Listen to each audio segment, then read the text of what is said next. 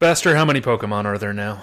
Uh, I think Not uh, including under nine, just like under straight up nine names. hundred, but like eight ninety, I think something like that. I don't remember the exact Christ. numbers. Okay, so This do you think an actual human Madness. could wrap them all, or do we need an AI just for that?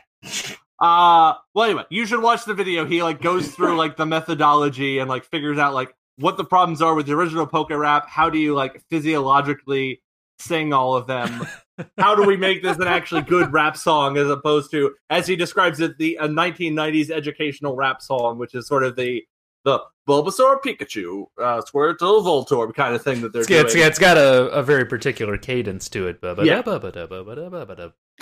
Yeah, it's very much sort of the you know the Fruity Pebbles. Yeah, uh, that's my name is Barney, and I'm here to say I'm the dopest rapper in the USA, sort of thing.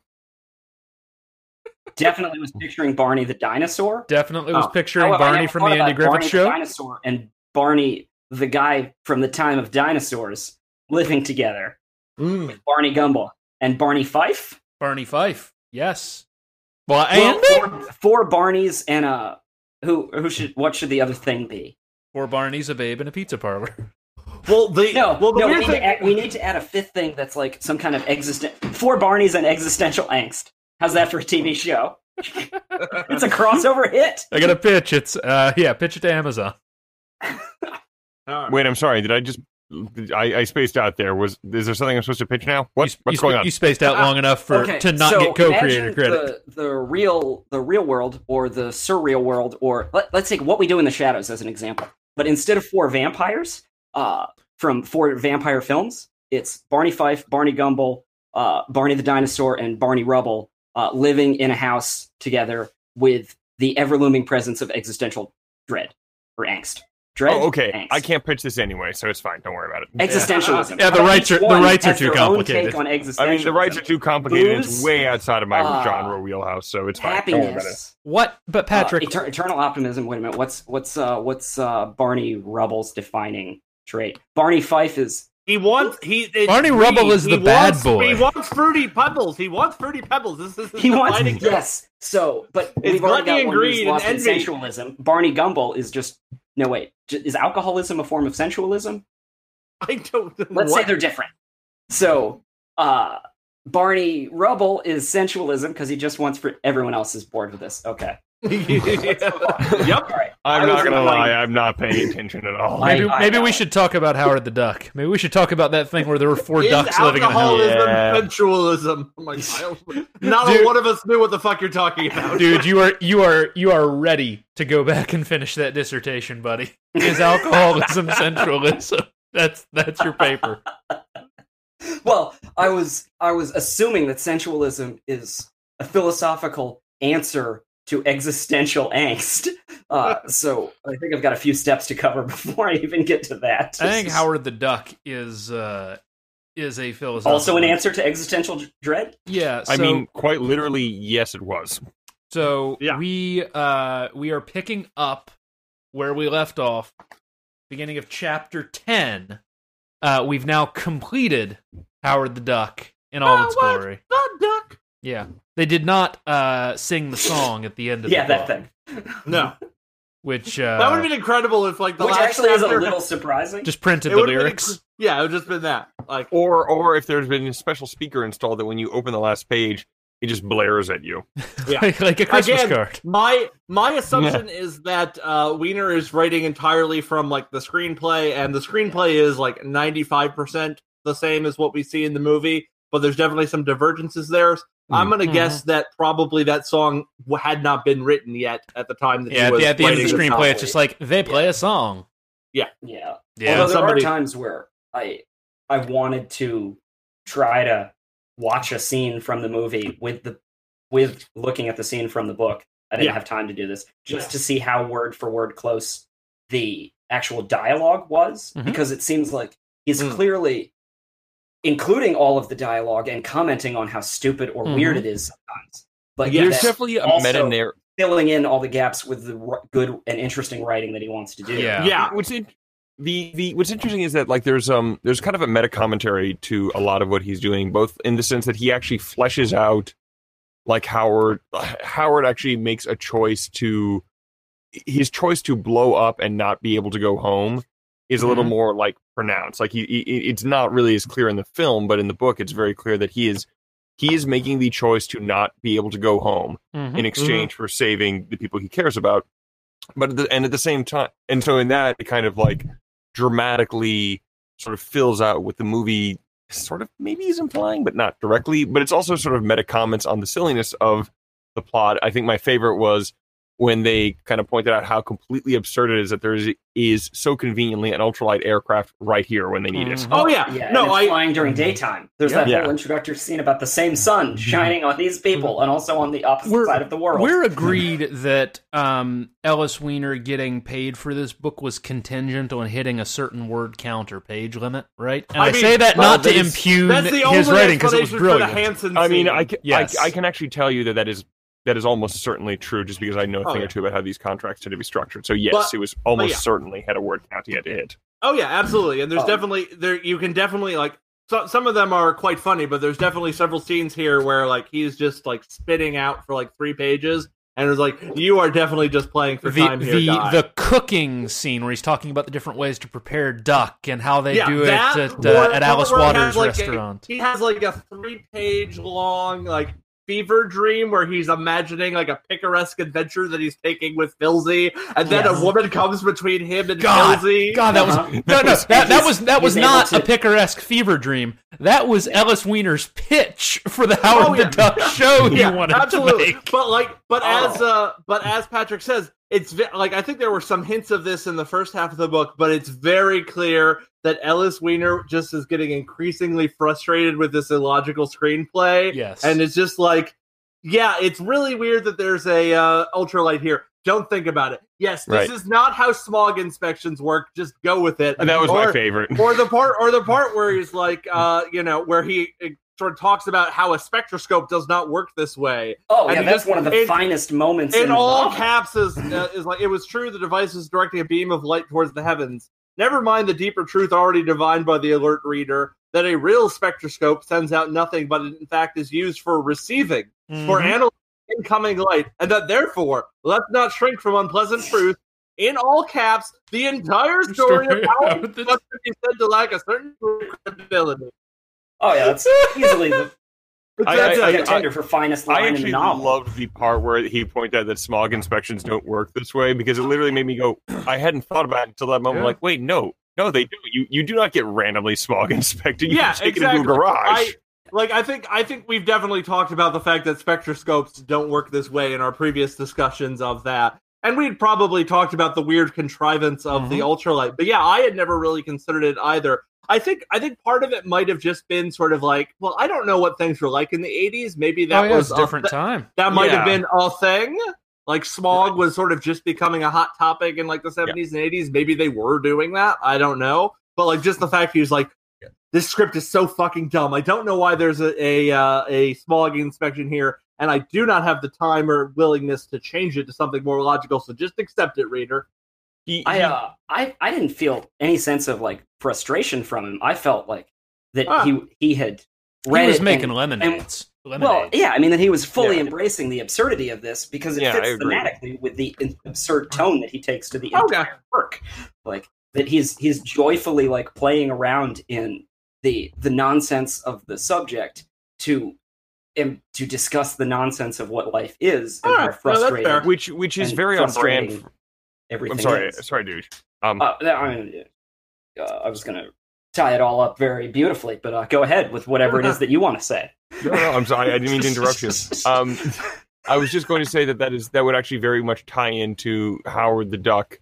You know, as a character in a comic book property, he's always been a bit of an absurdist, sort of like Mhm. Oh yeah, make fun of the like he he comes from the same Howard the Duck comes from the same sort of um in, in, the sort of same genre that Deadpool and Squirrel Girl live in, and in fact, in many Mhm. ways, uh, Deadpool and Squirrel Girl owe their existence to Howard the Duck. He he kind of did that sort of weird absurdist make fun of Yeah. the whole make fun of the sort of making fun of the whole thing to begin with and that that Deadpool and Squirrel Girl would later run with. Um, yeah, and you know, Squirrel the- Girl and Howard the Duck had a crossover in the current uh. Deadpool. or so did Deadpool. not. They've, they all three of them have crossed Everyone over. Um, crosses over with Howard. Howard's a hot commodity again. I, I think they were going after the an Infinity Gauntlet knockoff, which featured two dance gyms, dance gyms, among other things. Uh, I haven't kept up with Howard the Duck. Is Chip Zdarsky still writing it? Um, I do. Howard, let me see who's, Don't who's know. wहीं Howard the Duck now. I think he I'm was not writing sure. it. He was uh, writing it for a while. crossed He definitely was writing it for a Swirl while. Around. Yeah. Um, who's writing the Howard the Duck comic right now? Is it still going? Um, Howard the Duck will never die.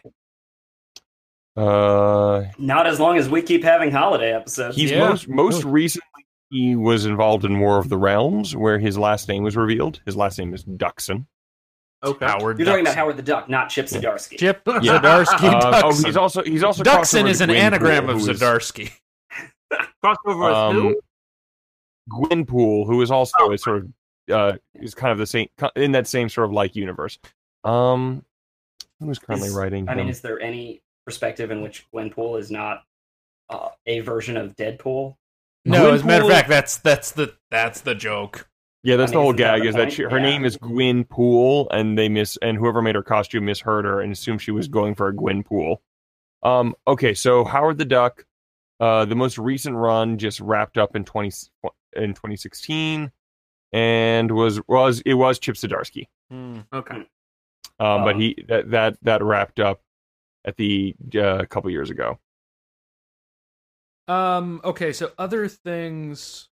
I'm trying. I'm flipping back through the second Yeah. half of the book. Things that jumped at me. Um, Oh, I have a que- I have a question for you. I remember Yeah. uh, when we when we did our last recording, we ended like right as Jennings was entering into the equation. Yes. Is it Jennings or Jennings? Uh, Jennings. I think it's Um, They yeah. say Jenning. One time they say Jenny Jen- in the yes, book. they do. They do is say that Jenny a- once. Is that a typo, or do we think that the narrator is casually calling him Jenny? Because it's Either- unclear, and I love that it's unclear. Either could work. I and it is the narrator that does it. I I Yeah. Well, didn't it's just how he's how he's credited for the dialogue line. It's not like Said within Jenny. a line. I'm going to. I'll assume that it probably is a typo, but the fact that Yeah. it could be the narrator, like, um.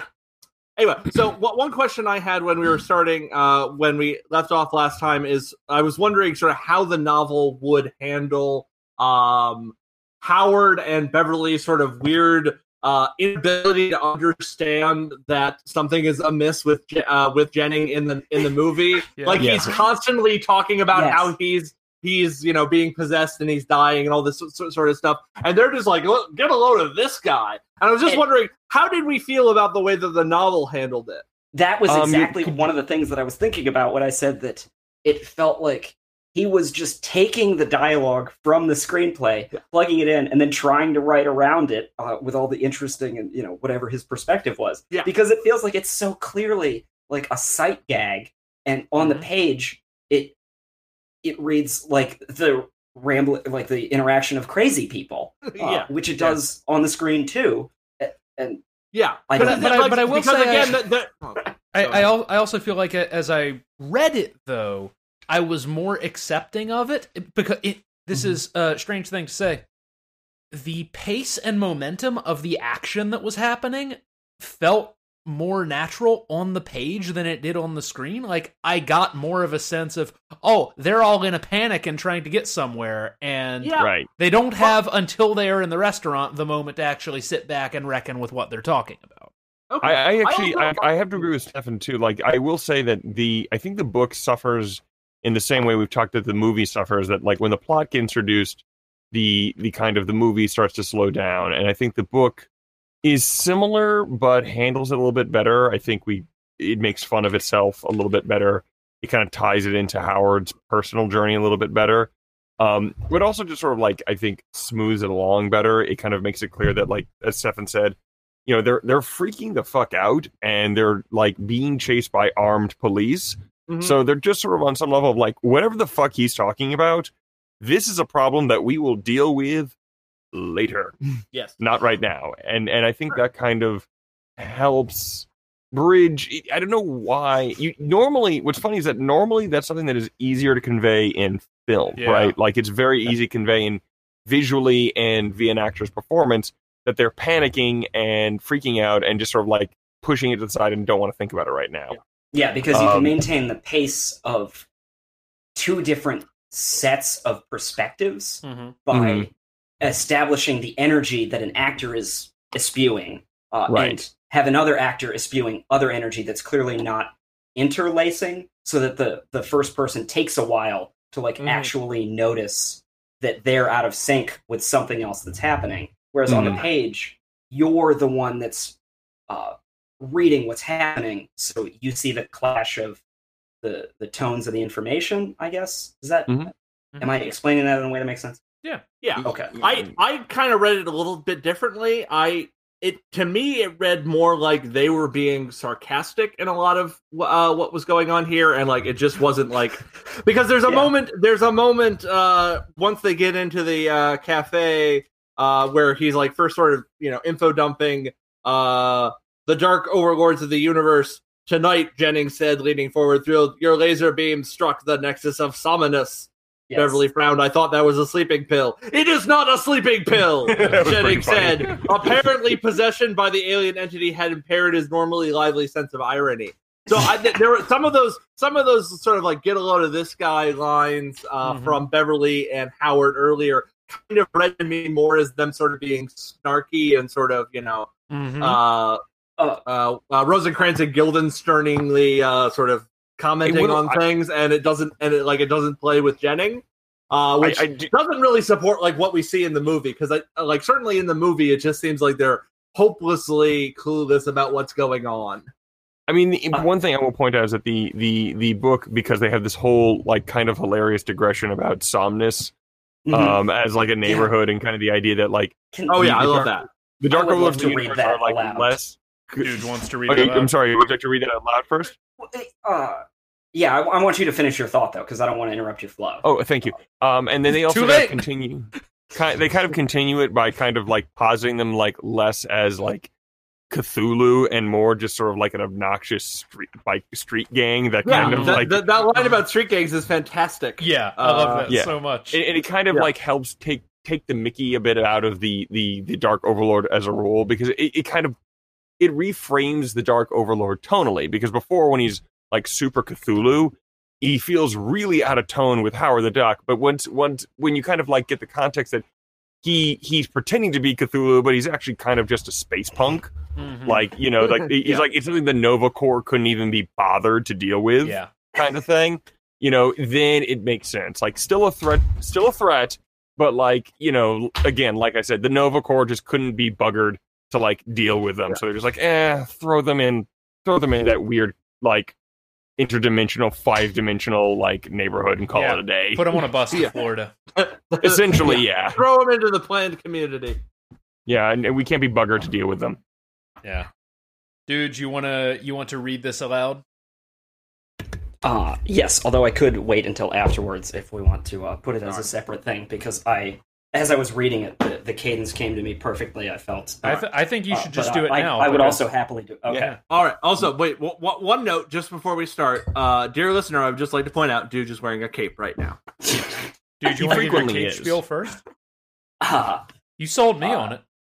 okay. Well, I have found recently, after purchasing a cape at the Halloween store for fifty percent off the day after Halloween, that it is a surprisingly practical piece of houseware because Mm. it's light enough that you it's almost impossible to overheat in it, Mm. but heavy enough that it'll keep the draft off. So it's like wearing a shawl or something, but you can flip it out of the way. Uh, it, it I find it's very good for moderating temperature and shockingly practical in every sense except assisting you in looking like a normal person.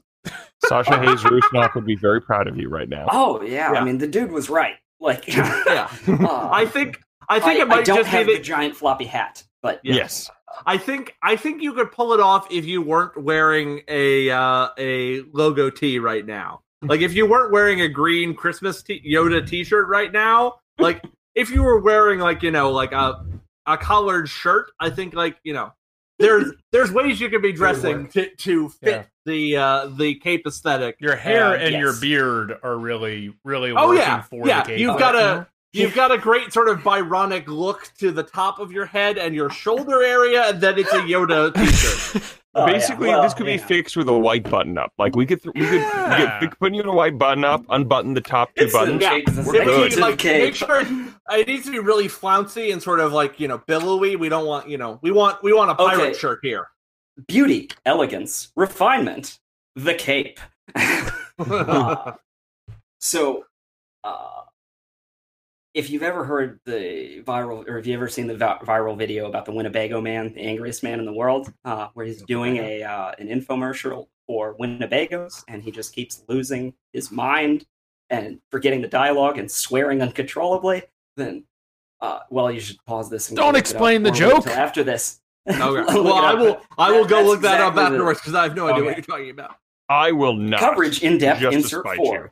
Nexus of Sominus, condominium dwellings for today's life form style. Beauty, elegance, refinement, luxury. Temperatures guaranteed to exceed 36 million degrees C. And the not inconsiderable advantage of knowing that you have invested your affluence in a home field force structure unique in all three ext- extant universes, and that its value is secure. We commend to your ideational processing the condominium home field force structures of the Nexus of Sominus, the only fully planned demon and quasi material living development in the known grid. Scrupulously designed to the smallest gluonic link, yet bold in vision and breathtaking in its macro aspect, the Nexus of Somnus is located some 45 degrees transverse, tw- 24 degrees magnetic, 31 degrees absolute to the cosmically renowned pulsar of a thousand oaks, mere parsecs from exciting, throbbing, im- imploding Nether Zone Mall and shopping abyss. Convenient to all major transmaterial generation units, the Nexus of Somnus offers the best of both worlds binary self other energy exchange and private precious personal moment maximization. Enter and behold an unparalleled universe of elegance where the mind body problem is, quite simply, no problem. This, indeed, is your place within the sun, where to be or not to be is literally beside the point. Topologically unique access zone coded to your private decay rate assure absolute security for yourself and your beloved physical manifestations. Award winning materialization experts have provided a host of semi real environment simulacra that give new meaning to the word visible. Moreover, each unit is utterly unique, both in spatial layout and temporal duration. Graviton power assures that each floor, regardless of external phenomena, will remain a floor. Every subsector is accessible to one or more wavelengths of the electromagnetic spectrum, standard of all impression transmission since one ten billionth of a second after the Big Bang itself. Cable ready leisure field? Of course! Antimatter nourishment poles? Standard. Tile bathrooms? Naturally. And your neighbors? A cosmological Hold on, hold on, blend hold on, hold of- on, hold on. Naturally, in quotes. yeah, there's definitely there's definitely some like very funny quotes here that sort of get lost in the uh in in the reading. But yeah, But go on. Yes. And your neighbors? A cosmological blend of demons, pseudos, quasimorphs, and energoids, all of whom share with you the highest standards for dwelling stasis and thought form transmissibility. Yet, the Nexus of Sominus is more than just another randomly fluctuating gauge field of localized condominium events. You will find, within its magnetic boundaries, a complete self sustaining ecomatrix. A fully accredited continuum authorized educational loop provides complete schooling for nascent forms, from inchoate to pre stable to grades K through 445. Step up transformer centers, reserved for the exclusive use of Nexus residents, of course, offer the ultimate inconvenience for those who, possessing bodies, desire to exercise them. Solar windsurfing, three Olympus sized swarming pools, indoor, outdoor, and co- coexistent with door, and a professionally designed 18 black hole championship golf course attest to the level of luxury that has made the Nexus of Sominus the first choice among today's most discerning, whether for principal residence or pseudo-piedzetaire, pseudo-piedzetaire, that many of the most prestigious concerns from the Fortune 5 trillion have selected the Nexus of Sominus as the site of their discorporate headquarters merely provides additional luster to its already glittering list of residents. May we add your thought frequency? May we add your thought frequency as well? Note, this does not constitute an offer of sale, nor does this sentence constitute a disclaimer. The Nexus of Sominus does exist, does not exist, nor is the preceding clause a true statement. Complete offering terms of it are available in a prospectus via Guild Monitor thought link with the sponsor. Contact on a minimum of three standard wavelengths. The Nexus of Sominus Partnership, 1, the Singularity, Center of Maximum Entropy, Edge of Unimaginable Chaos, 11215. I have to say that uh, enter and behold an unparalleled universe of elegance, where the mind body problem is quite simply no problem. Is my is my favorite line of the entire book. It's unbelievable. It's incredible. yeah, I, No. I- it's it's well, it's funny, but it also I think, like I said, it actually helps kind of smooth the plot over because it again, it kind of it makes it, it makes you take the it without making them less dangerous. It makes you take the dark overlords of the universe a little less seriously, Oh yeah, and absolutely. I think that I think that mm-hmm. helps kind of shift them tonally into it a little bit easier. Like they don't feel like so out of left field. This Yeah. Well, time as well. And I feel that's one of the I- things he does skillfully with the introduction of any new character is that he he inserts these like background in, informational sections from their life so that Yeah. they're not just a random person appearing on screen in this bizarrely constructed screenplay. Or, or Yeah, even if it is a random person appearing on screen, case in point, Jeff Grossbach. Um, he provides enough context to both pad out the book and Yeah. also give some context to what's happening around. Yeah, and yeah, like that is coverage in depth insert. was that? Four, I think. Uh, Uh, number one was I just I'm just going back through and remembering what all the these inserts. Number one was the Number comparison one is the between chair. the, the chairs. Yes, the chairs. Number two is that like fashion uh profile of, Of Filzy, Filzy. which Number is three. Which is still incredible. I don't. Uh, does anyone remember what number three is? Was uh, that the it's one- the the Aerodyne, of the company? It's the Aerodyne corporate history. Oh right, yes. Yeah, yeah, uh, which is like yeah, four, page, four or five pages of this weird, just sort of like, yeah, like let's think about the name of this company that is like a very, a very minor plot point uh, Yep. in this uh, in this screenplay. Uh, that's number four. I think there's at least one more in the section we read. There's uh, the Uh, pop psychological profile of Howard the Duck. Oh And yeah, then yeah, there right, is which the neutron disintegrator. Neutron well. disintegrator. yeah, Yeah. I really yeah, you want to take- yeah. you, you, you take these out, you take out the sort of various little sort of fever dreams and whatnot. Uh, here, this thing comes, you know, 30 pages under whatever it was, the no doubt 200 page uh, minimum that uh, Weiner had in his contract.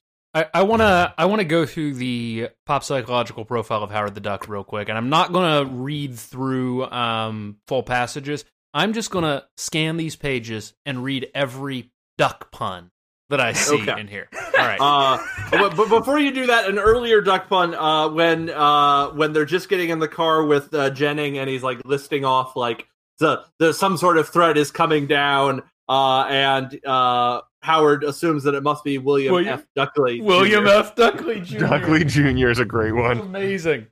Yes. Anyway, All right. So Go I- There's also at one point where they go ahead, go ahead. no, no, you go ahead. I was just gonna say one of my one of my favorite ones is uh, they just say "Duck World War II." yes.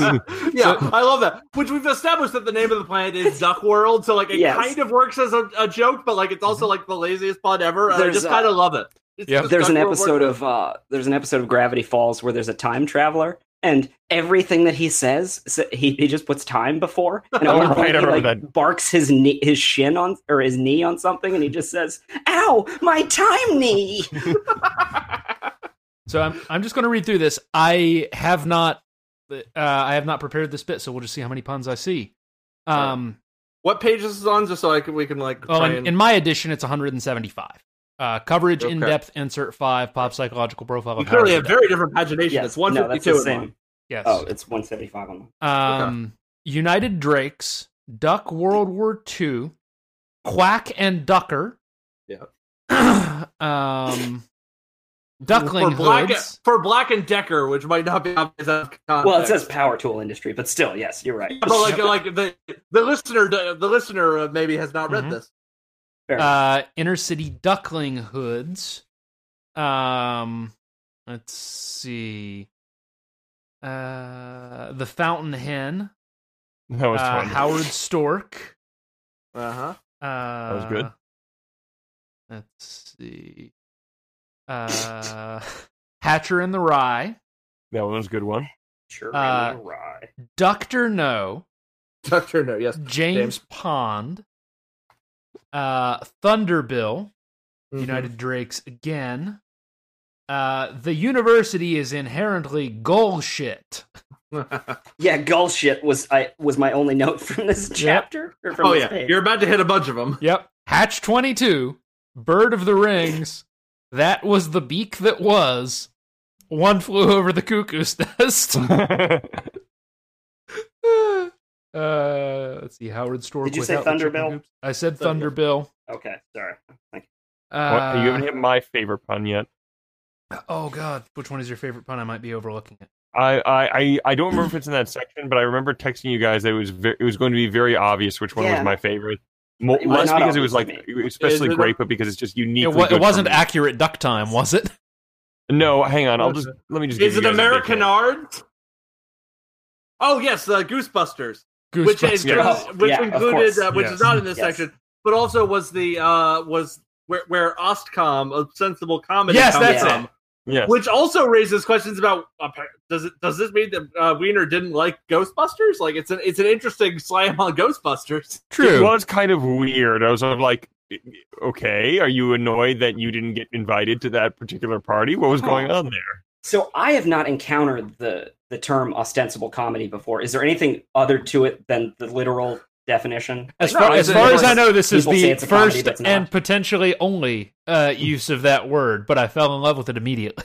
Yeah, Yes. Okay, I didn't know Which if I it think- had like a place. I will the definitely be using it in the future, even though I think his use of it to describe Ghostbusters is completely inaccurate. No. Yes. but I th- but I think I, I, uh, think it does describe like there definitely are a lot of comedies that are ostensible comedies. So like I think it is a yeah. useful term. I, uh, uh, which which page was that on? Do we know? Because I uh I Uh, I felt have like idea.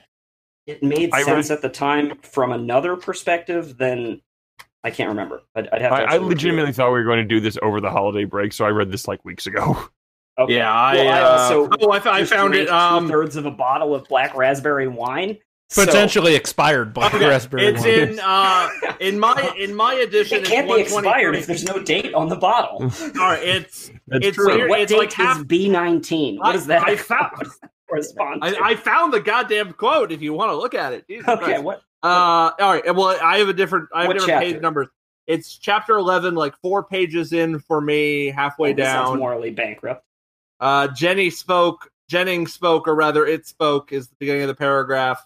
Yeah, I remember Mhm. where the paragraph was on the yeah. Hey, yeah, yeah, yeah, The yeah, yeah. Are You a God scene of the Ostcom, ostensible comedy film Goosebusters. Oh yes. Release Aw. the bird. Yes. Uh, What had begun for them as a routine evening's cheeseburger deluxe had become a confrontation with ultimate evil. that was hilarious. Ah. Jenny spoke, or rather, it spoke. Its voice, eerie, mechanical. So Sorry, we've weighed in on the film correct Howard the Duck multiple times in multiple episodes of this podcast. yes. um, a- as a film that is not particularly great, but interesting, and which we would watch again before Thor: The Dark World or several other films that we've watched. yep. Are we in agreement that this is a legitimately good book? yes. Good. Oh Yeah. yeah, I feel like I want to take our holiday episode and stop making it about Howard the Duck the film and make it about Howard the Duck the novel. I'm a little I mean, are worried we- that we have run out we of. talked last. We talked last time about how Patrick uh, DMing a Howard the Duck RPG. yeah, we have a year. do it We have a year to create this RPG. Yeah, I can. I can. I think I have enough time I to. do think- Also, we You know, powered really by the enjoy the Apocalypse idea of us- system. I think you know, Powered by the apocalypse. We could we could tackle like wait, what did you say? Did I miss? Howard by the Apocalypse is the name of a uh, Oh. a, a role playing system. That's absolutely what we're doing the now. Apocalypse. We are now. Do, we're going to use Monster of the Week, Yep. and we're going to do Howard by the Apocalypse. I. This is. This has been decided. Patrick, whenever you're whenever you're ready, you let us know, and, and we will be there. the The alternative option for us uh, next year is to play the Howard the Duck ZX Spectrum slash Commodore sixty four. I mean, we're totally going to do both eventually. I yeah. own the Howard the Duck theme song on vinyl. Mm, you Uh, could just I play don't that think that helps times. us at all. Yeah, But uh, I think it would be interesting to to do like a, a music theory breakdown of the song Howard the Duck. Mm. all right. Uh, Probably just- not as its own holiday episode. But we we Maybe- are maybe- agreed that next year 10th though next anniversary. next year though we are playing really Howard by the Apocalypse. That that I is Yes. Next that's year's fantastic. Howard. By, that's all right, right. Patrick, you just got a job. All right, uh, ju- You just to point out another thing I just noticed, and I think this might support my idea that uh, that uh, Weiner maybe didn't like Ghostbusters so much. At the very beginning of chapter twelve, there's this really weird uh, part where Beverly is just sort of like Uh, oh yeah, she gets really Oh. weird on Sigourney Weaver. Yeah, like she's doing this weird sort of uh, Oh. free associating on odd celebrity names, and there's Which a is lot of it very uh, much a let's pad the word count of this Yeah. book section. I, yeah, and again, Sigourney Weaver is specifically uh, uh What kind of singled out name is for- Sigourney? Yeah. But there's this whole thing about like Diane Keaton having the same name as Buster Keaton and Catherine and Mhm. Audrey Hepburn having the same name. And it's I just like did not it's know such until an odd I, such I an think it was within paragraph. the last five, maybe ten years, that I found out that Catherine and Audrey Hepburn, Hepburn are not related. I have always assumed that they were mother and daughter. I think Nope. No. until relatively recently in my life, but also. I'm sure this has come up on a previous podcast. I thought that Randy and Paul Newman were related. It's possible that I learned that they were not on this podcast. Possible they're also I the mean- same guy. Ever consider that? Uh, I mean, I, Sigourney Weaver and Jamie Lee Curtis are very good friends. good. I learned something. Did something you know today. that Tommy Lee Jones and Al Gore were college roommates? I did know did that. know that. Hmm. Probably for Did me. you I know- feel like that's a thing Did I you know that Kevin Conroy was college roommates with Rob with Robin Williams? I, uh, I thought he was roommates with Christopher Reeve. Um, They were Juilliard I classmates. think They were all they, three. they were all we- Juilliard. You they can were all have you Juilliard can have classmates. multiple roommates. That's true. Nope. Yeah, he was he roommate. Uh, okay, here we go. Kevin Conroy, while he was at Juilliard, roo- was a roommate with Robin Williams. They were both in the same. They were in the same group uh, with Kelsey Grammer. Jesus. Did you know that? Did you know that Barney Rubble and Barney Barney Gumble used to live together? Tell us more. I think it would go a little something like this. do do do do do. I mean, I have I just, this question We're has four bothering me this Barneys. Barney, where's my fruity pebbles? I mean, I But think instead the of the question great we need to up over his head, it's just a, a, a like some drawing of existential angst. What does existential angst look like? Uh, it kind of looks a lot like the Great Gazoo, but very concerned. yeah. How are you feeling, dum dum? Uh, I, I have a, I have a like an editing question, like book editing question, like as we Good, talked we're a all little bit- experts. Yeah, no, no, I, well, just I'm not that I'm, kind of writer, guys. no, no, no, no, but just like in terms of like my edition versus your edition, Mm, because yes. we talked about last time. Um, That you have the British edition. I have the British edition. Uh, so does Derek. Uh, there's definitely some changes here, like vigor is spelled with a U here. But I'm just curious. There's a there's like a missing start of a paragraph for me on one page. And I was just curious if that was What true in your edition. It's at the very end. It's the very end of chapter eleven, uh, I where remember where he's being page. cooked. Uh, he, he's you know doing uh, again some of his weird free association. Read where it starts. Had he had he gone through life with his mental legs untrussed, he'd have grown up a ju- juicier bird. That's the end of a paragraph. Then the next paragraph starts no capital, no uh no uh indent, no like complete sentence. It just says a flash at the same time he glimpsed the maniacal face of Jennings at the big almost horizontal steering wheel in the car Wait a minute, cab. You said it's near the end, Uh, and near the, end of last chapter word in the previous paragraph is bird. juicier bird Near the end. or juicer chapter bird. It's actually misspelled. It says juicer bird. So we may not have it at the end of a these chapter. essentially useless, if only regrets in a flash at the same time. Okay, so you the do answer have came in a flash of insight. He experienced No, these different. essentially useless, if only regrets in a flash at the same time he glimpsed them in the maniacal face journey that was that. Okay, That's a, I that's do- a give me the page I do, number. I do. What's the okay, so I do not. 147. Okay, so 147. okay, Okay. so yeah, I that's one twenty nine for me. Yeah, so I don't have the beginning of that paragraph. It just Oh, starts yeah. a flash. So I was curious about that. Wow. Oh yeah, so you miss Someone about was one not line. closely editing certain versions of this Yeah, book. Yeah. Well, again, it's, It's- it's possible almost that the like- British version might be uh, more poorly edited. I think. Uh, I think Derek and I noted a couple of uh, Mm. typos last time that weren't uh, that Ken- maybe weren't there uh, for Ken- you.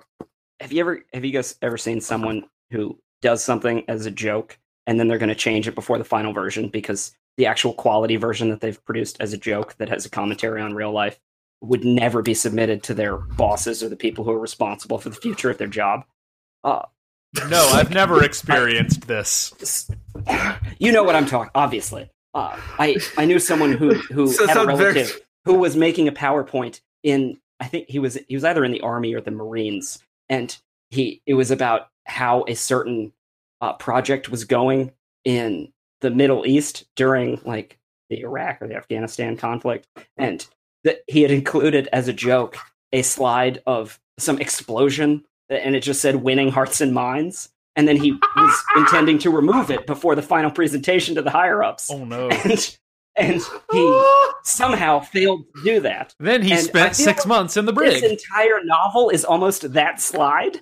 Like he made the whole thing as a joke, and then no one looked at it, and so it was published and Yeah. became what must surely be one of the best novelizations of any film ever.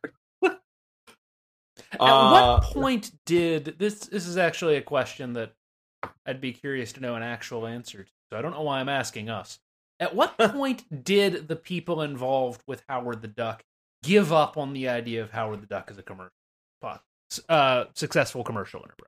I mean, I think George Lucas is working on a version where Howard is actually replaced with a cat uh, called Hmm. M- M- Meoward the Duck. Yeah, that's my original vision. He wasn't a duck; he was a cat. But he, he had the He essence of a duck. actually duck. a cat using a lightsaber What? instead of a It's th- cigar. it's three. McClunky! It's three cats Meow. inside a duck suit. McClunky! To be fair, I was not actually trying to do an impression of George Lucas. I don't think I can even call up George Lucas's voice right now. Uh, that I was really should actually- be able to do that. That actually was fairly close. That is kind of what he sounds like. okay, Yeah, maybe I was trying good. to do it, and two thirds of a bottle of black raspberry wine have uh, have uh, loosened Yeah, me no. Up. Yeah, like I had, I had not gone. That doesn't sound anything like George Lucas. I was like, that is a Okay. serviceable Hey, George it's Lucas me. It's impression. George Lucas. I I directed know the Star Stars George Lucas- War. Definitely listens to our podcast, and Yeah, I do not our want him to feel insulted. George, call us. We, we've God. got some ideas about the the next. I mean, in uh, this case, my career will be fine. George Lucas isn't making anything anymore, so you know, whatever. That's what you think. I have like seven things I could say about this, but what I'm going to say is something that's actually related to the book. So, uh, Everyone the- knows I'm joking. go on. uh there the Poe's law, someone out there does not know that you're joking. I know. Someone will I not am figure it out. joking, They will take it literally. Uh I so for before the last podcast, I had to speed read through like the last third of what we were supposed to read. And so for for this one, I went back and reread a lot of the stuff that had I had not read carefully, like earlier this week or something. And I I I was reading it and it it wasn't like the experience of watching the movie. It wasn't like the experience of what I'd had reading earlier in the book. I actually felt like I got it. Like I got that I you know, every movie wants you to identify with the protagonist, right? Mhm. But I had never done that with Howard the Duck because he's very off-putting and also a duck from another planet. But then when reading this novel, all of the exist, you know, like all the stuff that like the background stuff that goes on and like Howard's feeling of like not knowing his place in life. I was just like, oh, he very clearly is just the everyman. I just Yeah. Mm-hmm. had not bothered to think about it because I didn't give a shit. But now reading this novel, I really feel it, and it, it really hit me. And I was like, man, this that's what a that's what the novelization, what any anyone could hope that some someone interpreting their own work could do.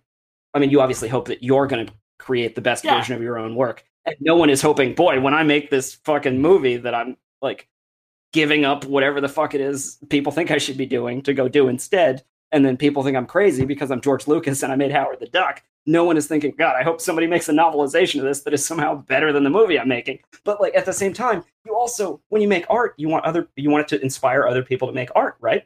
And Mhm. it inspired this guy to make some fucking art that made me feel something. And I was Yeah. a little surprised and also realized this is this is George Lucas. He's absolutely doing like a Joseph Campbell like monomyth story about the epic hero like called to adventure, right? Mhm. And like Howard is pulled out of his lazy chair. Well, his lazy chair is pulled out of his life. but also generationally like it's also you know Mhm. like I, Yeah. you know we talked about like that whole digression about like boomer pop culture and like there's Mhm. definitely stuff in the first part that's very clearly sort of putting him in like a very specific like american 1950s 1960s 1970s yeah. boomer milieu What happened to me? I sold well, out. I used to believe here in about things. How it was okay to be ambitious again. yeah.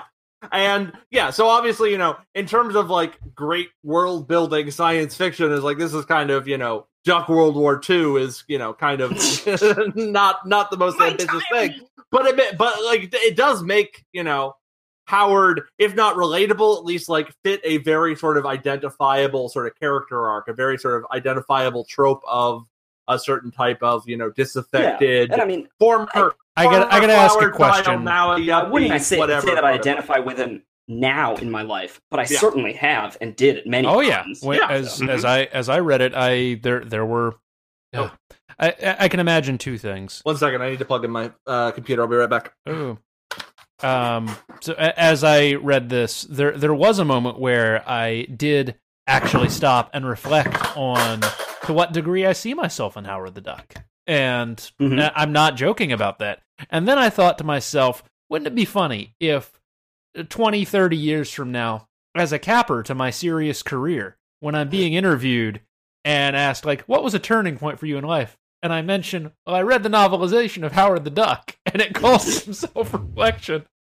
and then I am immediately disinvited from all speaking engagements. Okay, so I'm going to give you some advice guys, that I gave to a agree that when child during Christmas tree my season, a Oscar or Emmy, I will have to reference the Howard the Duck novel. I'm making this promise to you all right now. Please do.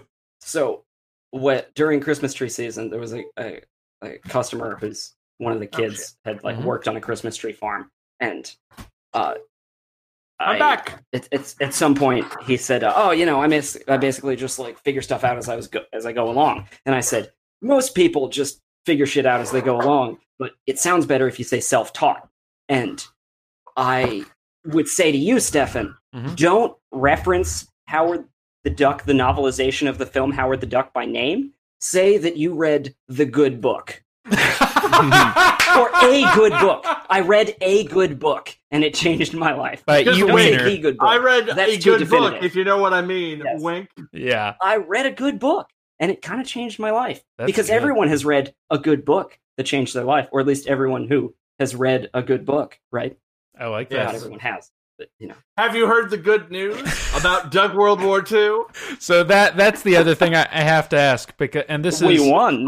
wait, no, wait. Is your question? Did Duck Jesus come, and are the people of Duck World saved? no. My question is, what's the pun uh, of Duck Hitler? Uh, Adolf God. Hitler? hey, Jeff. the foul solution? Oh god. Oh. Fowler.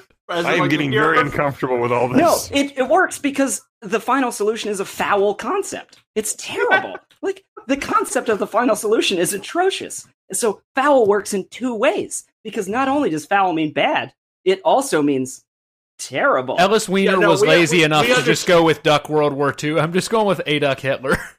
I, I prefer the idea of Duck Adolf Hitler. That his name was Duck Adolf Hitler. Oh god. Would you kill baby Duck Hitler? Before he'd done anything wrong, when he was just a, an egg. Or He's just a hatchling.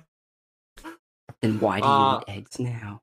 Yeah. Oh. I I like that. Uh, one thing That I didn't noticed mean here, anything. and I don't know, I don't think this is, this comes up in the movie, but like we, it has the thing with him sort of recoiling at horror at eggs, and then during the like a Hanson uh, ordering scene, somebody orders a ham and egg sandwich, which first of all seems like a very odd sandwich, Dude, egg Ham and egg. sandwiches are delicious. Ham, egg, and cheese on a croissant is one of the classic egg sandwich combinations. I, I, You have, all to, right, you have to no. think about it more in the context of breakfast sandwiches. in the Huevos Yeah, okay. I had one yes. today. Once you, Hey. all right, but but the follow up is to order a turkey Ham sandwich, which does not seem like it solves the problem. Nope. It's still a very foul solution. If anything else, it's probably worse to eat a turkey than it is to Wait, eat eggs. turkey aren't foul. No, water fowl, right? Fowl are water birds, right? Chickens are I foul. Are they? Are they? Okay, yeah, turkey. So Are they? I is don't it know. ducks, turkey, and chickens? Are those foul? I mean, duck is definitely foul. What, Can it what do be you mean stuff- fowl are water birds? We're not eating flamingos, I don't think. What else are water birds? Seagulls? Uh, all right. Well, he- chickens do. Uh, a gallinaceous. No, Now, chickens and turkey are No. foul, aren't they? I don't know how to pronounce this word. Kept for its eggs and flesh or Does rooster or fowl just mean birds that we eat? Oh, Fowl is is- a Essentially, it just means worldwide- domesticated birds. Yeah, it essentially just Mm. I, means. I didn't hear what you domesticated said. Patrick. I said fowl is the fiendish organization for world larceny. They're, All the, right, fa- they're fa- the fair bad enough. guys in Ducktales and Darkwing Duck. Everyone Oh, knows. I was that. like, yeah, I was Uh, going to. I was like, I, I don't know where that's from, but I'm going to put good money on it being Darkwing Duck. It, it's the Darkwing Duck, and they're the, they're the season three villain for the new Ducktales. I still see the new Ducktales. I've heard good You things. do. It's mag. It's it's very good. Like It's it's all really on- really it's good. I all on have Disney never Plus. seen Darkwing Duck because the I Disney still need to get afternoon Disney I Plus. watched was on network television. It consisted of Gummi Bears, Ducktales, uh, Chippendales Rescue Rangers, and TaleSpin. I've got good news Yes. for you. They're all in the new Ducktales, and I'm not joking. Have you heard the good Are news they, about Are they all on Disney Plus? Uh, they Yeah. be. Wait, Gummi Bears are in the new Ducktales? Yes, I'm not joking. Holy shit! It's all actually- right. Uh, shut, shut up! I'm going to unplug from this. and I'm going to go subscribe to Disney Plus so I can watch all of Ducktales. Both, both. Well, Bester, it's better than that. This segment of the podcast brought to you by the Walt Disney Corporation. Um, both the Well, new Ducktales. To be fair, to be fair, Stefan, we have been carrying water for the Walt Disney Corporation for quite a while now. I think the It's true. entire time, I'm pretty sure that they Marvel's been owned by Disney the entire Yes, time we've been definitely. recording. Um, Uh, no, uh, bo- both the uh, new Ducktales and the classic Ducktales are yes, on Disney yes. Since Marvel has been owned by Disney since before Iron Man, right? Wasn't No. Iron Man the, the first? No. Shortly, yeah. Wait. Um, No. Wait a minute. I, I thought the they- MCU began when Disney was making No, the Marvel first- movies. The first couple, the first couple Oh. Marvel movies are not wrong? uh, MCU movies are not. I think Couple- they may have been bought. by- Uh, Walt Disney acqui- uh. Walt Disney Company They- acquired Marvel Entertainment in 2009, which was the year after Iron Man and the Incredible Hulk. Wow. Okay. I knew that the Incredible Hulk was produced before the merger. And, and was only Thor, became an at that point, film. Thor and Iron Man, uh, Captain America and Iron Man 2 would have already been in at They're least pro- pre- Yeah. I had, Yeah, I had somehow that had been lost to me in the mists of time. Mhm. Uh, because I must have known that at some Yeah. point, but I'd completely Uh, forgotten and they, had instead um, merged the whole concept of the MCU with the purchase by Disney because that's when they were able to. And it wasn't even movies. considered that big a purchase at the time because, you know, uh, Warner Brothers already owned DC and it just Mhm. sort of like, eh, why not? No one, I would- no one realized the juggernaut it was going to grow into. Yeah, I would also recommend if you're interested in this, uh, the uh, scholar Derek Johnson has a piece talking about sort of this brief period of the pre-Disney MCU and like the Hmm. independent production of these Marvel movies. Can we if get him as a guest on this podcast? Mm, Probably maybe not. I I have met him. I kind of know him, but probably I mean, not. How many podcasts do you think that he is invited to I- speak on? As I an do. I am. I am assigning his book media franchising for my course, and he has an entire chapter on uh, X Men in here. I mean, I feel like I mean, what what would be we be we might you to be do able to, to, talk get a about guest. Talk Howard about a Duck? bad Marvel movie with this? Yeah, Who, who is this? Say, say again? I missed Derek Uh, Johnson. D- Derek? Johnson. He's at Wisconsin, uh, Madison, uh, and Podcast Uh, law dictates there can only be one Derek, though. Does Does Yeah. Derek know him? uh, yeah, certainly. almost certainly. Yeah, Yeah, I mean, He's- how I mean, he was in it. He was in like the. Uh, this is get, getting real in the weeds, Wait. but Derek, the, the Wisconsin uh, department this has like a cinema, a cinema. in the weeds. Anyway, so Derek was in the like film studies branch of that department at Wisconsin. Yes, our Derek was at it was in the film studies branch of that department, whereas Derek Johnson is working in the media studies branch of that department. Ah. so they Which almost are certainly slightly met. So they've definitely never met. well, they, it's he- Way too big up there at UWM. He's a kitty. I miss Madison. Do we want to? Do we want to talk about? Does anyone have anything else to say about Howard the Duck the book? Um, Uh, sure, I got some. I got some I notes here. But one- okay, so my favorite, probably my favorite Howard pun is when someone gestures Howard word. yes. yes. Uh, that is good. Um, uh, although if he had more confidence in his pun, he would have like it just been like Howard. Like if he had uh, italicized the word part of Howard. Anyway. Yeah, Uh, anyway. more I- confidence in the reader at least. yeah, more confidence in that. I would say one thing I found really interesting is again, you know, the this is you know ninety five percent uh the same as uh what we see on the screen.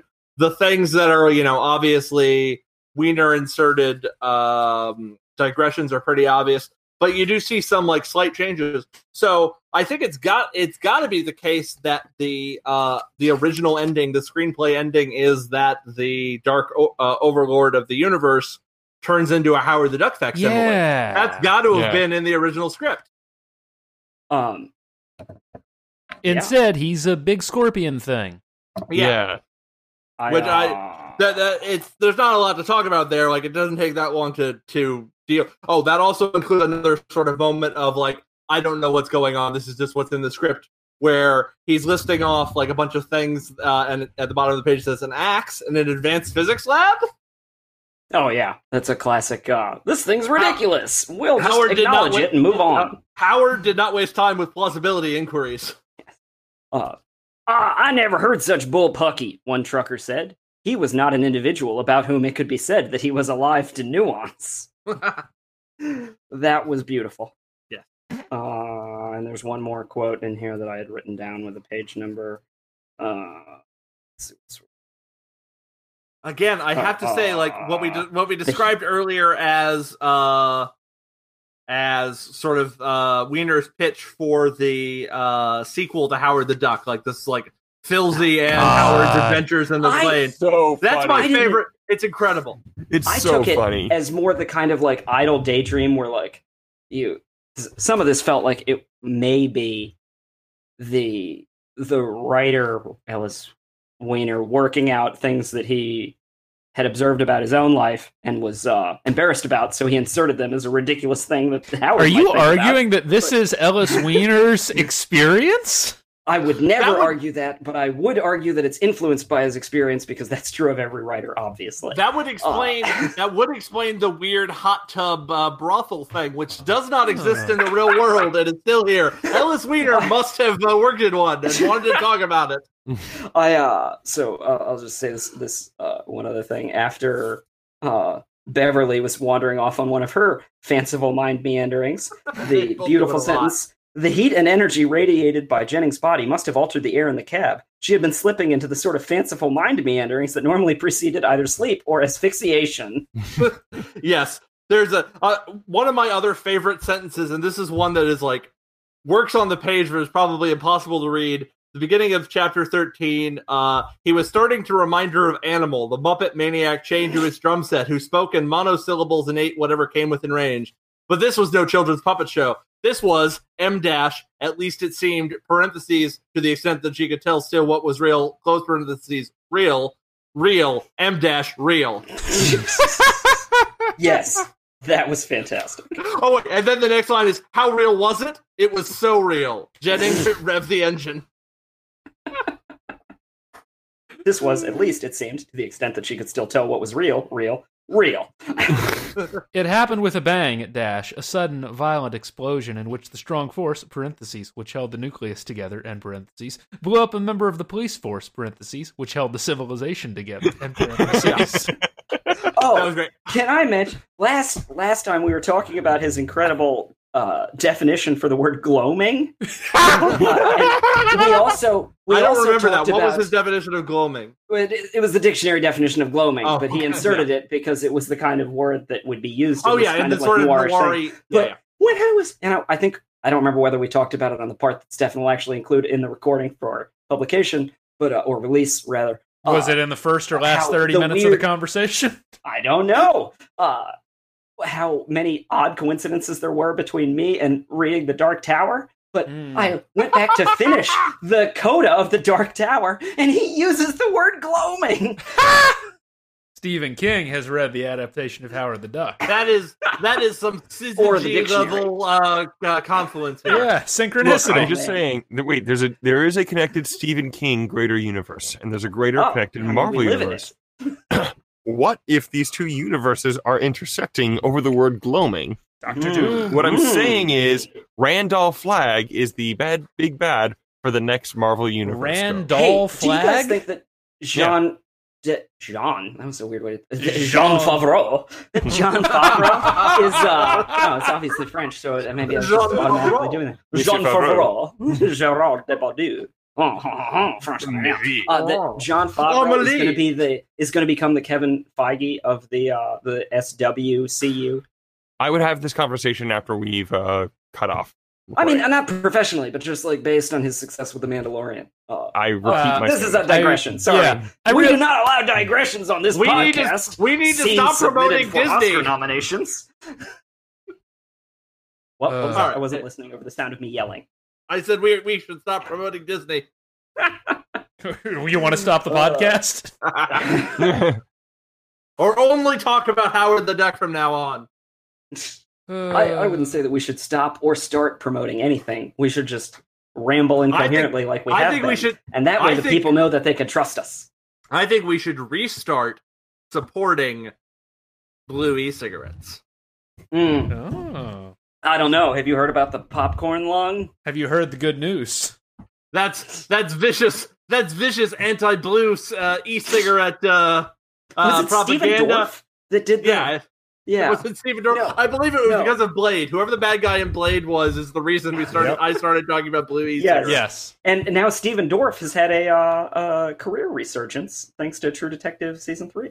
Well, I Oh, shouldn't say resurgent. He's been a working actor consistently almost his entire life. Also, I Yeah. thought But, True uh, Detective his- season three kind of came and went.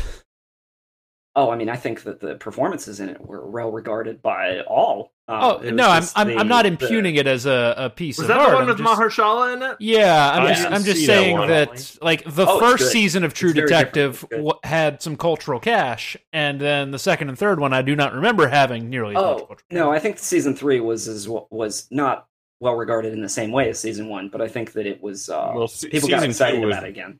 season two was regarded lowest of all. I know. Oh yes, that's because uh, well, I mean, my personal theory, not being involved in anything uh, at all professionally, is uh, that that clearly the season, first season was a was a conjoined product of uh, the gen- the combined genius of two. I don't want to say auteurs because this is this podcast, but you know, like two people who are really good at what they're fucking doing. A Nic Pizzolatto writing an incredible work, and is it Cary Joji Fukunaga uh, Yes. directing consistently with a coherent vision? And season, I, I gather that there were some ego headbutting during season one. So Cary Joji Fukunaga was like, "Peace, I'm out," and Nic Pizzolatto was left to like try and make his vision for season two work after he. I'm out in the weeds here. What I'm saying is, season two was written too quickly and didn't have a unified director, and probably Nic Pizzolatto thought way too well of himself and didn't acknowledge that Cary Joji Fukunaga had a huge part of season one, and then he learned some lessons and came back and did season three in a way that was good. Yeah. I Even would though not- it's still working. Also, I, it I did- didn't yes, see season two, so I have no opinion I- on whatsoever. yeah, I've never seen season two or three. Season two is Uh, not tight. It has some very good, interesting ideas that are similar to season one, but is not tight. I, Does, I, I have do, no the, opinion on do the later do the later seasons continue to like thread in odd uh, Lovecraftian uh, references?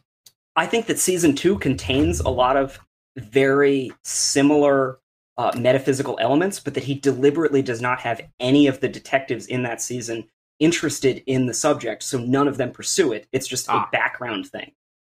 Okay, I, I can see why you would do that, just to, like so, so, so as not to repeat yourself. It was like we're not going to Yeah. have the They- they use- time is a flat circle sort of stuff again. Yeah, Santa Muerta exists in the world, but none of the characters dwell on it. It's just something that like is a background right. motif. What- Spanish for dead Santa, right? Uh, I th- I think yes. Actually, I made a very similar uh, pun to that recently, where someone posted a very goth Christmas tree that had a skull on top, and it looked like like a black robe around the tree, and I was like. "Oh, Santa Muerta Claus." Or the Uh, Babadook. A do we a- tree. The Baba Duck, I think, is the name of the the film in this world. Or the Duck's favorite movie was that was the Babadook. and Duck You Sucker. a controversial choice for his favorite Sergio Duck Oh, Leone a, a web full of dynamite. Yes. Yeah. Like, you know, it's a hard it's a Web hard foot it's a full- hard Yeah. Sergio A Leone web film to fist? find. And, but like he really enjoys it. Like it's doing some interesting things involving the Mexican Revolution. the good, The the, goose, quack, the and the bad, and the ugly. Sucker. Ah, the goose, the, the goose, the bad, and the ugly is better. I said the good, the quack, and the ugly, but the goose, the bad, I and the ugly mean, is better. those are not mutually exclusive. There's a lot of like multiple puns happening at once. In that case, the happening. goose, the quack, and the duckling. How about Ah. the goose, the quack, and the fowl? Mm. Yes. Ooh. Duck Kramer foul versus for Duck ugly. Kramer. Once upon a time in Duck America. Uh, excuse me, it's the Uni- it's the United Drakes. Teenage Mutant Quack Foo Turtles. The X Fowls. ah. Uh, Mm. uh, Ducky the Vampire Slayer. Ooh. I was actually just trying to think of a Buffy one when you said that. That was impressive. All right. No, Downey, the uh, da- da- down. I don't know. Duckton Downey, Abbey. D- Downey sounded like a duck's name because like Doctor Who is too obvious, and I won't do it. Yeah. Mm, Mm, Doctor let's Who is see. actually what Charlotte's some of the Web. fans call David Tennant. What? Rupert McDuck. Charlotte Webfoot. my webbed foot. My webbed foot. Uh, Duck Frasier. It's just called Duck Frasier. yeah. Duck Frasier, sure. The the spinoff to Duck Cheers. yes. Twin beaks. Oh, yep, yep. Twin Peaks. Fantastic. Don't worry, it's not Battlestar Duck Lactica. Hmm. We've run out of Iron ideas. Duck. I Yeah. don't know. Duck presidents. Captain like Duck ma- America. Think like a man thing. Ooh, deep cut there. Yeah. Still one of my favorite things we ever did. Yes. Well, uh, I Howard the still- Duck and the Man thing I actually still did love have my a lot of Yeah. crossover. yeah. I still love my idea for the uh, the man thing. Uh, uh, Air Force One style Yep. movie where Creole uh, terrorists uh, bring down the uh, the president's plane in Yep. a swamp, and the president played by um, uh, oh god, uh, Harrison Ford. Fuck. no Snake Plissken, uh, Kurt Russell. Kurt Russell, uh, Because and, it's a sequel uh, to Executive Decision. Yeah, and and, Sw- and Matt Man Thing fight back to back uh, against the Creole terrorists. I'm glad. I'm glad that we're reminiscing about our own podcast. But uh, I mean, we're doing like we're doing the third or fourth year of Howard the Duck. That's this is all Touche. deep navel gazing. I yeah. Oh man. I think my my man thing pitch was uh, the one where he ran for Congress, Oh, and it was called Citizen Thing. And the uh, the senator that he was running against was played by George Wendt. yes, I remember that. Legend of the Guardians, the Fowls of Gaul. Wow, that's a deep cut. Uh, Uh, Thirty rock pigeon. Rock Dove. Rock Dove. Oh Duck yeah, rock Parks and Recreation. Yeah. Uh, Uh, Welcome to the Rock Dove. oh Mac, you piece of shit. I should have known. Webmac. West Wing. Oh, that's good. there you good. go. Jos- uh, starring uh, the president Josiah, Josiah Bucklet. Ducklet. William F. Duckley. William F. Duckley Jr. Thank you very much. Yeah. Ducktales. That, d- that dumb name should not be as funny as it is, and yet here we are. Yep. Oh Yeah, wait, that was a Harry, wait, wait, the Maladorian. Mm. And again, again, I think that that weird William, that weird throwaway William F. Buckley joke, like there, there's a lot to unpack here about what this man's personal politics are. I think. All right, the so uh, people versus like, I- Finch.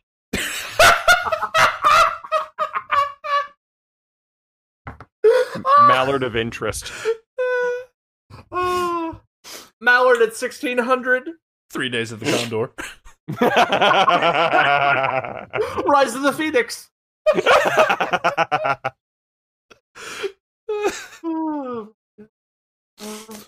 Pink Flamingos.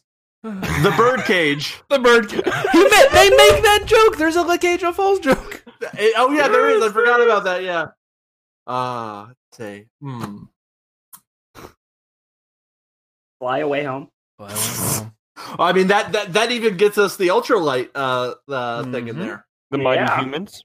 the mighty humans.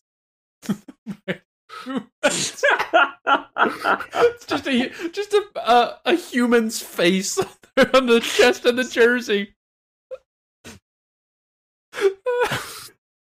I'm pretty But- proud of that. I'm not gonna lie. Uh, Um, But also, like, I'm just thinking, like, I thought about this uh, at one point because, like, there's a point where Howard like recognizes what like our planet's ducks look like and recognizes them as being ducks. yes. But um, like, for that to like, for, and like, he seems to understand that we are hairless apes, so there must be some amount. There must be some amount of apes there. But like, I would imagine, like, if you like, if on Duck World you went, what would a you know a sentient ape look like? It would probably look like it would still look like a, a gorilla or a chimpanzee or whatever it was.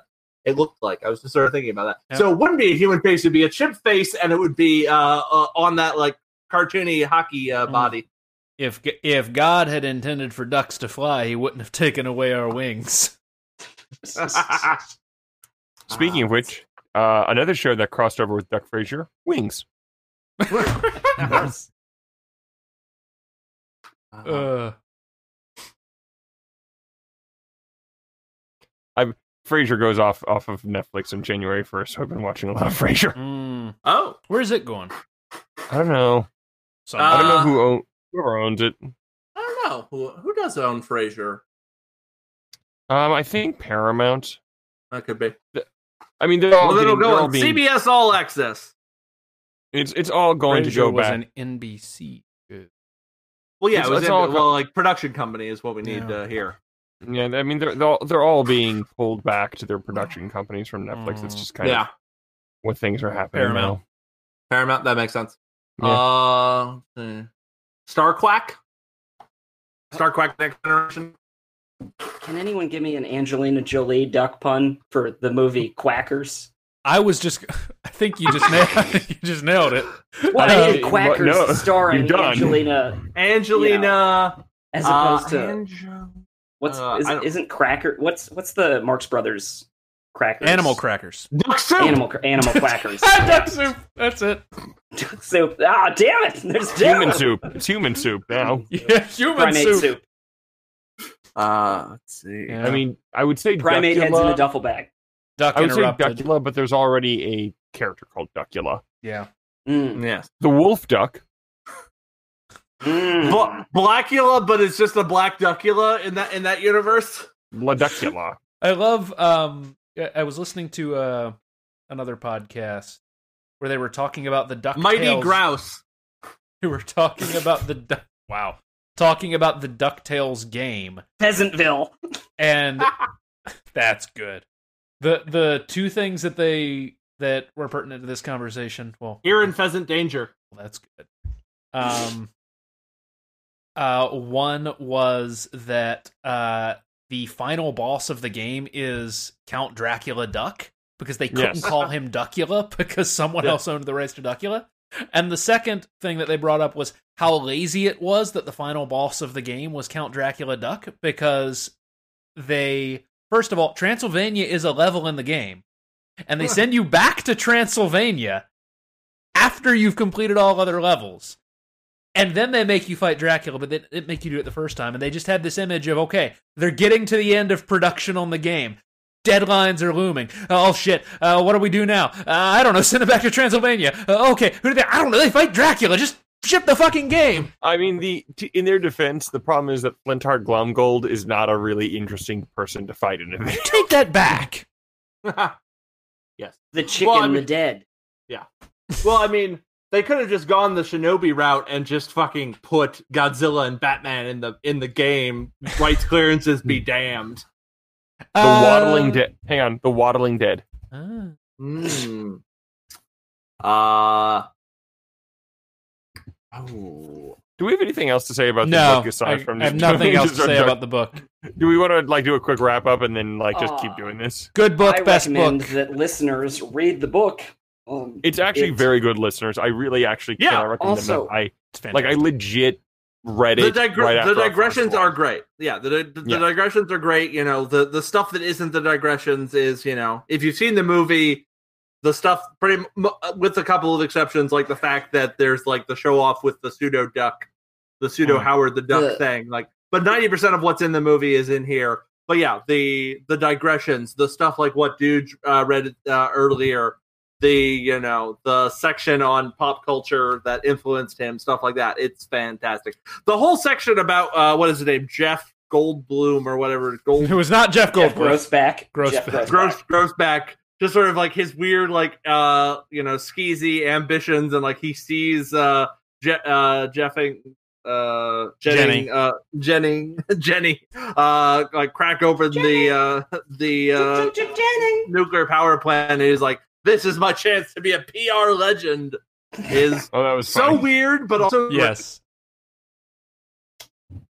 This, Uh, this is a great book. I love this book. I, uh, yeah, it.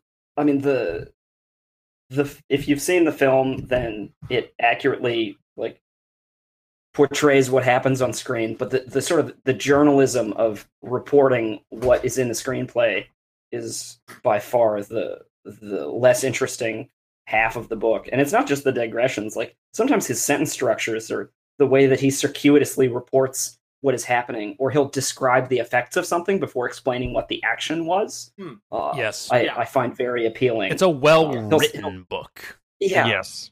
he'll report everyone's reaction and then report the the thing that you would see immediately if it were happening on screen.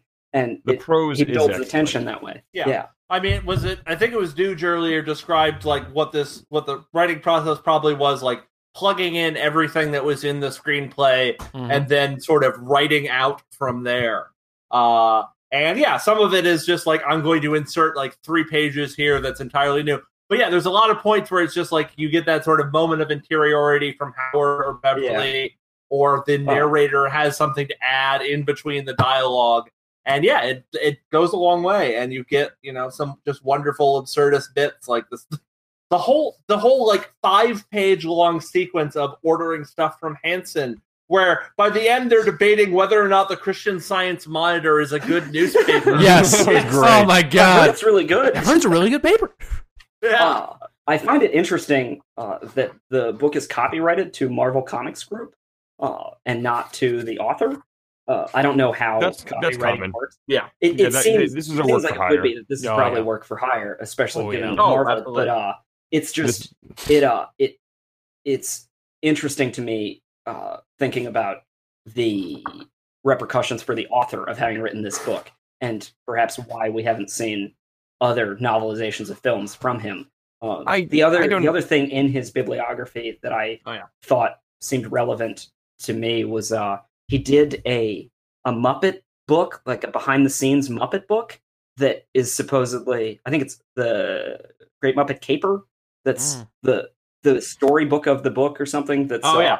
written as if it's Uh, behind the scenes of the. The Great Muppet The Caper, film the making of the masterpiece, which Wikipedia describes as a mock behind the scenes book about the film The Mhm. Great Muppet Caper. Yeah, I almost got it for Stefan for Christmas, but then I found a better gift for him. Uh, he also apparently wrote uh, National Lampoon's Dune, spelled D O O N, Mhm. which is clearly a a uh, parody of Dune.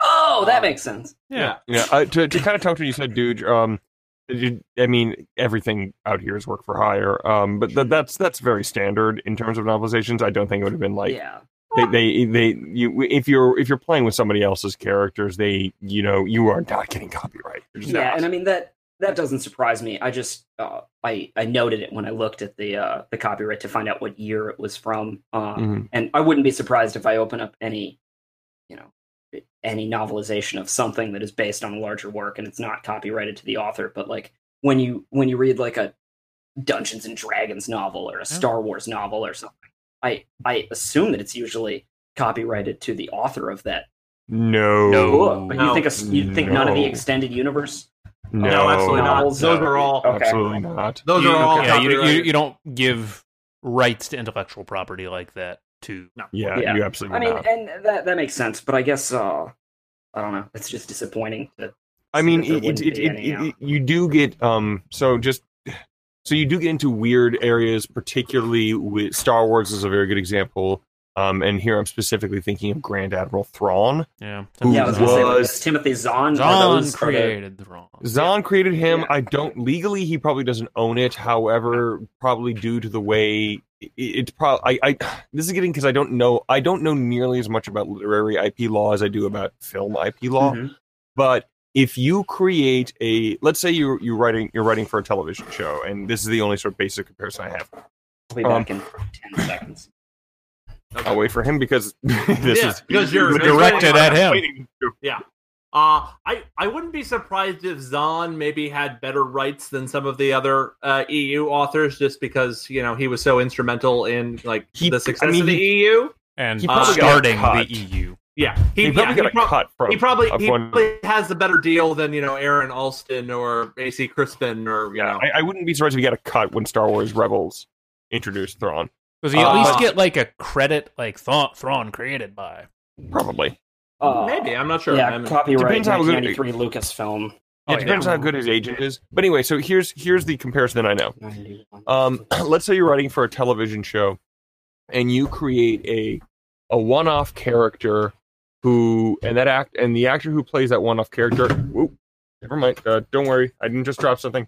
All Are we talking about uh, Neil Gaiman creating uh, medieval Spawn or Angela? Or are we talking about uh, Sorry. Paris from Voyager? I was gonna, I was gonna, I was gonna use the comparison of uh, Kevin McClory creating Blofeld or being involved in the creation of Blofeld. That's actually so. That's actually so. Actually, Tom Paris from Voyager is actually a really great example because the reason they did, the, I mean, the act it's the same actor and he's basically playing the same character. The reason they, they're, the the main reason, I mean, the sort of the creative reason given is that the guy in in the that he played in the next gen was such an asshole they didn't want to go back and reuse him.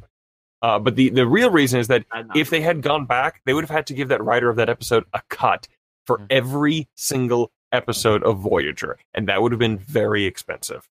Um, So if you create a character who kind of just blows up and no one expected it to be blown up, um, then you get you get paid whenever that character gets used again. So, for example, uh, if you to, to go back to Frasier, um, I don't think the person who originally created Frasier is the executive producer of Frasier, but they just got a cut for every episode of Frasier.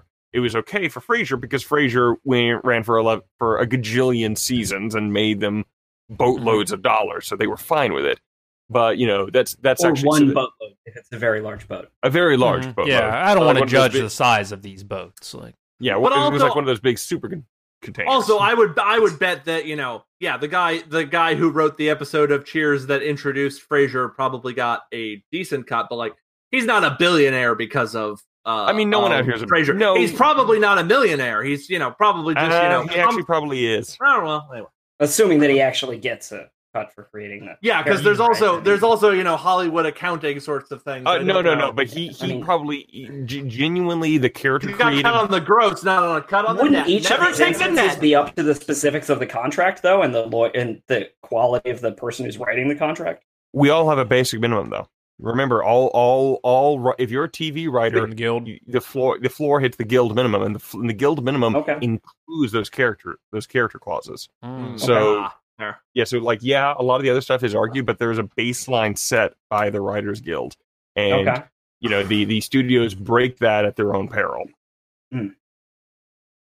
Hmm. Yeah, so Hmm. so the short version is I I don't know how that would work for literary, so I don't know if Zahn gets a cut every time they bring up Thrawn. Um, you know, you you will notice they're going out of their way to not reference any of the legend stuff. I think the only one they did reference is Thrawn, and it's because Thrawn is so fucking popular. Yeah. They And- like knew they couldn't. Yeah, but also, and this is actually weirdly a thing I write about in my dissertation. But like the version of Thrawn that they have there, it's like it's not like everything that involved Thrawn is now suddenly canon. It's just Right. that they've established that a character, named Character Thrawn, created by. Yeah, they've established that a character named Thrawn that has a somewhat similar personality to the pre-existing Thrawn also exists in this continuity. But Mm. you know, it's it's sort of a piecemeal canonization. Mm. So So, Thrawn, Thrawn. Mithra Nuru Thrawn. Odo. Mhm. M I T T apostrophe H R A N. Oh wait, no apostrophe N. Mm, where's the apostrophe? Damn you! N apostrophe O D O. I think Mithron Nuru. Oh, no, I forgot the Uru. Does Duckworld Mandalorian, or as we are now calling it Maladolorian, have a tiny baby green Yoda duck?